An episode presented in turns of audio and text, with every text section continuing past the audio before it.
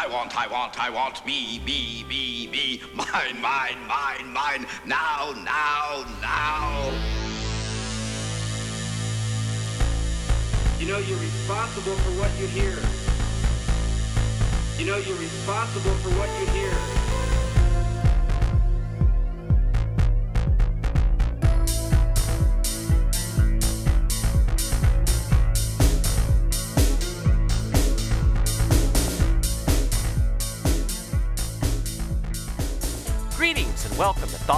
Hairy Head, the weekly podcast where I talk about, well, whatever happens to be bouncing around inside my head at the moment, but mostly focusing on constitutional issues and political decentralization. This is episode 60 Thoughts from the Hairy Head, and I appreciate you tuning in. This week I'm going to talk about political strategy.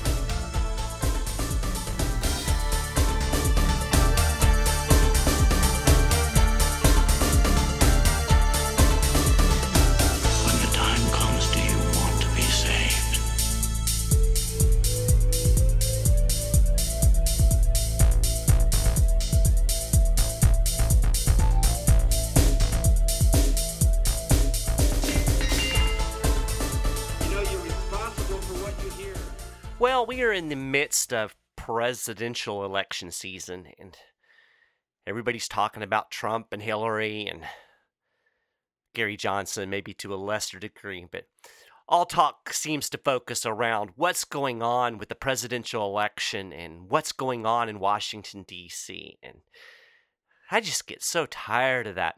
In fact, I wrote an article that I published on my website, michaelmaharrey.com, yesterday titled More Madison, Less Tea Party Fundraising. Kind of jumping off, uh, I, I get these emails just about every day, or at least every other day, from, from the Tea Party Patriots, which I don't know that they're really representative of the Tea Party. I mean, the Tea Party is kind of this decentralized phenomenon, but this is the organization that kind of co-opted the Tea Party name and, and turned it into an establishment fundraising apparatus. So they send me these things, and, and every day it's uh, it's about how I need to send them money so they can fight this or that thing that's going on in Washington D.C. This particular email was about the Supreme Court, and, and they said our constitutional rights are in jeopardy if a conservative isn't nominated and approved to fill former Justice Antonin Scalia's shoes on the Supreme Court. I'm like, what? Our constitutional rights are in jeopardy? Uh, dude, that ship sailed a long time ago, right? I mean. It's just it's just ridiculous. But that's that's the way it is in America today. Everything focuses on Washington D.C. inside the Beltway politics, and and I don't think that that's a good approach at all. And I make that case in this article specifically dealing with the Supreme Court. But I think it's a general principle that if you really want to solve America's problems, you're not going to do it in Washington D.C. because Washington D.C. is America's problem. That's the root of the whole thing, and the system is broken. And I use this analogy, I use it when I speak, and I used it in this article. You know, changing out the president or changing out Supreme Court justices or changing out your congressman, it's like putting a new driver in the broken down car that's sitting in your driveway. You know, you can you can put the best driver in the world in there, it's not going to matter. The thing doesn't run. And that's the situation we have in the United States now, at least as far as the federal government goes. So, I wanted to talk a little bit today about political strategy, uh, especially for those of us who care about political decentralization and that care about the constitutional foundation that the United States was built on. One of the things that kind of got me thinking about this this whole idea of political strategy was a comment that this guy put on my Facebook page. It was on an article about the Constitution, and this guy said, Libertarians are anti federalists. We're for the Articles of Confederation, not the Constitution. And uh, I thought that was an interesting comment. Uh, kind of irrelevant because, well, we don't really have a choice between the Articles of Confederation and the Constitution anymore. So, uh, you know, I understand the guy's point.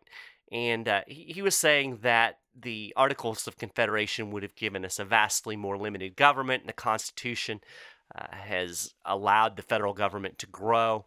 And you know, certainly I'm sympathetic with the anti federalist position. When you look at some of the writings of people like Patrick Henry and others that opposed the Constitution, it's almost like they were prophets. You, know, you see the, the predictions they made about how federal power would expand. But the fact of the matter is, again, that ship sailed a long time ago, and we don't have an Articles of Confederation. We're never going to get back to that. So, surely focusing on the Constitution as it was intended and as it still should be in effect would be a drastic improvement over the overreaching government that we have today. But there's this idea of, of you know sticking to principle. I'm all about principle, believe me. And I think most of you that listen to this show regularly know that. But, you know, Murray Rothbard had a quote, and I think this is very apropos. He said, Libertarians must come to realize that parroting ultimate principles is not enough for coping with the real world. And the real world that we live in today has nothing to do with the Articles of Confederation. We can't get those back. The world we live in today at least in the United States, is dictated by the Constitution. Now, we do have some tools within that constitutional structure that we can use to limit federal power. But that brings us to strategy. You have to have good strategy. And the strategy that most Americans take toward politics is what I called in my book, Our Last Hope Rediscovering the Lost Path to Liberty. The strategy is like the lawnmower method of politics. And by that I mean in the summertime, I live in Kentucky. So in the summertime, about once a week, I have to go out and mow my grass. So I walk around in circles for an hour and a half and I trim my grass and I weed eat. And, and when I'm done, the grass looks absolutely beautiful. Well, as beautiful as a lawn of weeds can look, right? But it looks nice. It looks good. And then after a couple days, it starts getting shaggy and looking a little bit rougher. And then by the time we get to the next week, I'm back to square one and I have to mow it again. Now, if I really wanted to change the character of my lawn, I wouldn't mow it. I would tear out the grass and put in something different. That's the only way you can keep the grass from growing. So, Americans have this lawnmower approach to politics. They trim off the top of the grass every three or four years, or two or four years in an election, and then within really days, we're back to where we were before. So, what do we do in America? How do we approach politics in America? Well, basically, it's this kick the bums out, sue in federal court, and sign a petition. That's basically how Americans approach politics. Every four years, we get in this giant horse race about who's going to be the next president. You know, is it going to be Trump or is it going to be Hillary or is it going to be Romney or is it going to be Obama? And, you know, at the end of the day, does it really matter? I mean, really, if you look at the at the operation of the federal government, is it really going to change all that much based on who is in the White House? You know, you look at the poor Obama supporters that were anti-war and, and they hated Bush because, you know, Bush was lying us into war. And there was all this anti-war movement during the Bush administration. And then we got Obama and he does the exact same wars. He's arguably worse than Obama was didn't change anything. His hope and change was nothing. In fact, there's not a whole lot of difference fundamentally between the Obama administration and the Bush administration. That's just the reality of it. And my friend Michael Boldin, the executive director of the 10th Amendment Center, he, he said this during the election cycle uh, last time around. He said, Look, no matter who is elected, in one year after the inauguration, no matter who it is, the federal government will be more powerful, and it will be more in debt and it will be violating your rights more than it was a year ago, no matter who takes office. So, why do we focus so much on federal politics? It is a waste of time. In fact, Michael Boldin used to say, never call the 202 area code. And I used to think that was extreme, and I'm really beginning to think that might not be such a bad idea. Let's just pretend DC doesn't exist. Well, then that raises the question what in the world are you going to do, Mike? Well, the focus needs to be at the state and local level. That's where you can make real change. Consider this in 2008, candidates and political parties and special interests spent $5.3 billion in the presidential race. I can't even imagine what the 10th Amendment Center could do with a couple of hundred thousand dollars, much less 5.3 billion. That's 5.3 billion dollars wasted on a president we need to focus on our state and our local governments. You have much more control over those folks. Those folks are much more likely to listen to what you have to say than some congressman and certainly some president or Supreme Court justice. Stop worrying about Washington, D.C.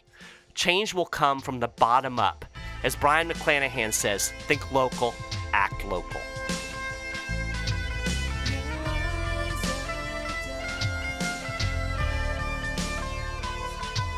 Well, that's it for this episode of Thoughts from a Hairy Head.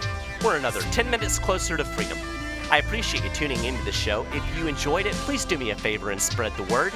And feel free to send me any thoughts or ideas at michael.maharrey at 10thamendmentcenter.com. And if you haven't done it already, please subscribe to the show for free at iTunes. Thanks again, and I'll talk to you next week.